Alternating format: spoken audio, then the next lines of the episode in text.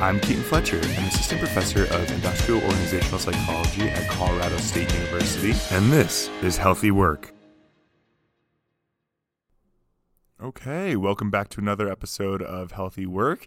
Our guest today is an amazing scholar and also a friend of mine, so I'll get out of the way and let you introduce yourself. My name is Drake Van Egdom. I recently received my PhD in industrial organizational psychology from the University of Houston in May, and I've been a human capital consultant at ICF Consulting for about seven months now. Really enjoying the transition from academia to industry. And some of my research, uh, as well as applied interests, are around work life topics, employee well being, and diversity, equity, inclusion. And I'm so happy to be on the show uh, and speak with you today, Keaton. Thanks so much for making the time out of your busy applied world schedule to meet with us and talk about a recently published really cool paper on parental leave. Can you tell me all about it? Yeah, of course. Kind of as the background to this is that we really focused on breastfeeding um, because it is a critical health behavior uh, and it's really understudied in relation to that return to work. So, for example, the World Health Organization recommends breastfeeding for six months exclusively and then supplementing for the next year after that. Uh, and that's really due to the physical and psychological health benefits for both mothers and infants. But then that also relates then to benefits for organizations, because then that reduces healthcare costs, and reduces absenteeism. And really, we, we focus on that return to work and breastfeeding because we really see them as interrelated decisions. There's just so many difficulties in how you kind of allocate resources at this specific time because you only have so much time, so much energy that you could pour into these. And both work and breastfeeding are very consuming. Uh, it takes a lot of time, a lot of energy for both of those. And so that's why we really see them as interrelated. And we see those as kind of the two main outcomes. Um, so breastfeeding and then also the mother's leave length. And within that, we then see and focus on two critical resources that have been kind of understudied within this area. The first one is the mother's work identity. Uh, so this is how important is work to the mother's identity. And then the second is the father's leave length. So, how long do they take off at the start of when the child is born? So, we expect that, okay, more work centric mother, they probably allocate more resources towards returning to work sooner, which also then probably leads to fewer resources for breastfeeding. And for fathers, um, if you take a longer leave, um, that likely gives resources to the mother that she can then use to either return to work sooner or use for resources for breastfeeding. However, we then also wanted to understand okay, so we have these two resources and we have these two interrelated decisions, but really, how do they relate to each other? And so we really believed that mother separation anxiety is key. That mother is likely thinking, okay, am I ready to leave my child? um, and return to work. And so, a mother that's more anxious to leave her child, well, she is probably more likely to return to work later. Maybe she's wanting to bond more, which also facilitates breastfeeding and makes that easier. So, when we put this all together, we view okay, more work centric mothers, um, they likely have less separation anxiety. They're probably more ready to return to work and feel less anxious about that decision, which then leads to being ready to return to work sooner uh, and breastfeed for a shorter duration. And then when fathers take a longer leave, okay, mothers then have those resources. They likely feel less anxious about leaving their child, which then leads to returning to work sooner and breastfeeding for a shorter duration. And our findings didn't necessarily support all of that. We did find that more work centric mothers returned to work sooner. Other than that relationship, we didn't really find that the work identity really influenced any of the other outcomes. Whereas when fathers took a longer leave, mothers had lower separation anxiety and breastfed for longer. But then we found an interesting relationship as well that when fathers took a longer leave, this was also associated with mothers taking a longer leave directly. But then when fathers took a longer leave, that also reduced the maternal separation anxiety, which then led to them taking a shorter leave.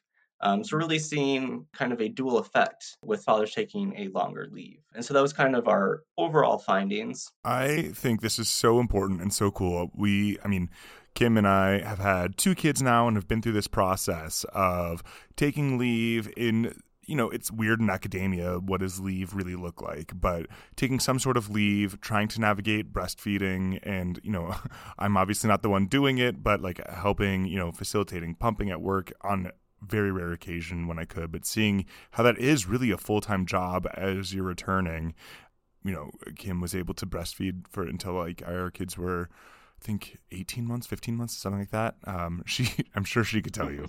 And so I love that you're studying this. It's super cool. And the interplay with the leave that you're given and how that interacts with separation anxiety. And are you feeling ready to work? And I don't know how closely tied, particularly mothers are, to their work in this role. So, um, I guess, quick question for you: How did you get this data? I, did, you, did you go up to moms and dads and say, like, "Tell me about your experience," or, or what was going on? No. So, whole story. I think it was like the end of my first semester in grad school. Just going over with my advisor. Okay, what should my master's thesis be about?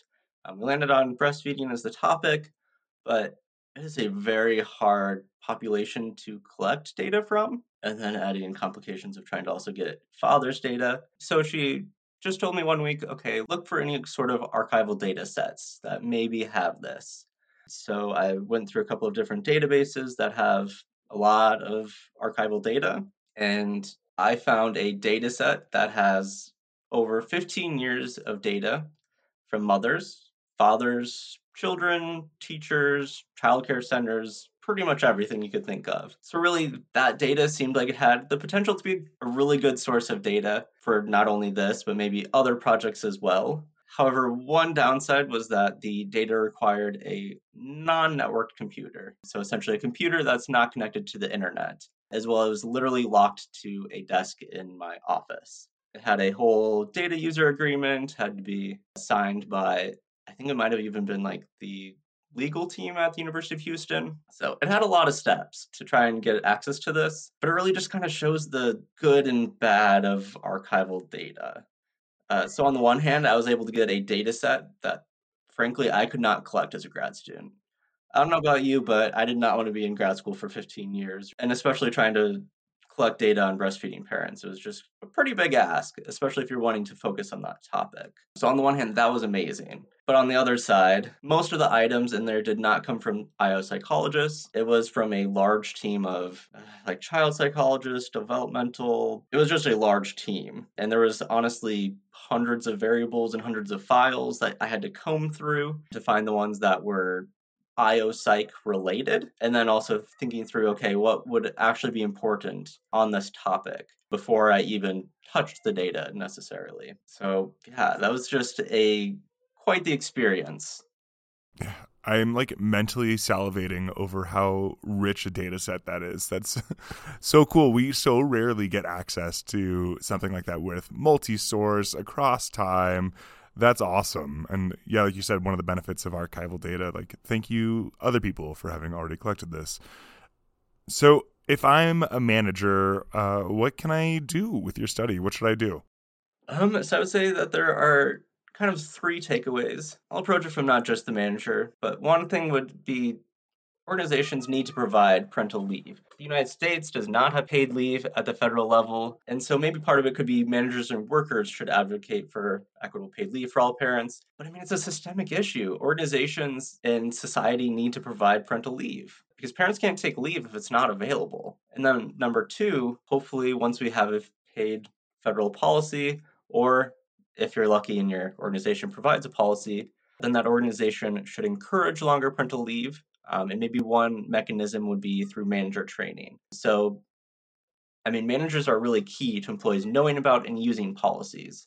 Um, so, even if there is no formal manager training um, and you are a manager, make sure you know what policies are available at your organization. Make sure you know what's available maybe in your state, and really make sure you know those and that your employees know those and that you're really encouraging their use. And making sure that there's a good culture of using the policies and that employees know that there is no stigma around them and that there won't be consequences for using them. And ultimately, last is that managers and coworkers, organizations, you really need to give mothers control over their return to work decisions because everyone has their own journey and they should have the autonomy over their decisions to prioritize what is important to them. Love that. I cannot have said it better. I love that we're talking about systemic level changes here because, like you said, it's so much bigger than just the one person or even the one manager, but also if you do have that policy, managers are linchpin, but then you have the community too of how can we support this transition. So well put, very much in line with what what we advocate for with this podcast. When you were doing the project, was there anything that surprised you, either in the results or you know in the data? I'd say what kind of surprised me, and also was the takeaway that I was hoping for, was really around the importance of father's leave. That we found that was important for mother separation anxiety, breastfeeding duration, and return to work. And I really want to stress that fathers are so important for all these decisions around their return to work. So, mother's breastfeeding, when she decides to go to work. And as a result, it's really just critical for gender equity because you need to include fathers in this. That fathers can be a support system for mothers, and also that when fathers are able to take leave, when they're encouraged to take leave, then mothers will also feel that they're able to take leave and will face less stigma in doing so. And so, really, I guess the surprise, but also what I was hoping for, uh, was the same that fathers are just important and that organizations and society need to push for not only access to paid maternity leave, but just paid parental leave so that it's a more gender equitable policy, as well as also encouraging their use for both mothers, fathers, and everyone, because everyone will just be better off uh, when you do so. Yeah, absolutely. And like I said, you know, having had two kids, I am just so grateful our jobs are flexible enough and the organizations I worked for had some form of parental leave so I could get that time with our new family member, right? Like I mm-hmm.